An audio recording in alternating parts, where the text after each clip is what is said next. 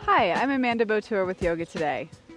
We're going to be talking about incorporating this wave movement that is really unique to prana flow and how to bring it into not only downward facing dog but some other seated forward bends to help you open the spine in a way that doesn't feel like you're forcing and holding. And in that regard, I feel like the body opens so much faster.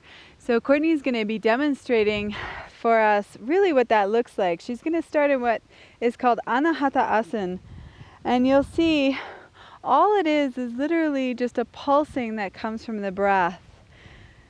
It's a uh, finding the origin of the movement that really lives at the base of the spine and drawing that up the spine, similar in the way that a serpent moves, and also just the basic anatomy of a wave if for all the surfers that are out there will understand completely what I'm saying, is just really bringing that anatomically into the spine. As you can see, it begins to create this ripple effect, but it also really engages and brings energy in between the vertebrae.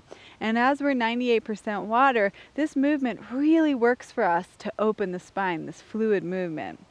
You can go ahead and come into downward facing dog and you'll see how this comes in the other thing that happens here is it keeps the body really loose and receiving. So that she's not forcing the body into any set position, but she's literally breathing the body open and pulsing the body open. And in this way, energy really gets everywhere in the spine.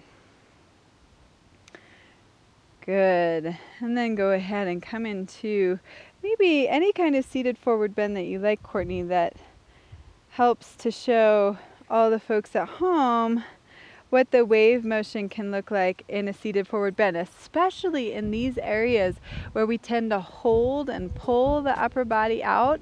If you're tight, this movement can really help you to open very gently and really make some of the asanas that are less accessible for you a little bit more accessible. You'll open the body so fast when you really incorporate this movement.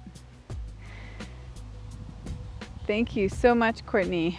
And you can see she does that so beautifully in her body and her spine. For a full length practice to really explore this in prana flow, please go to yogatoday.com. Happy practicing.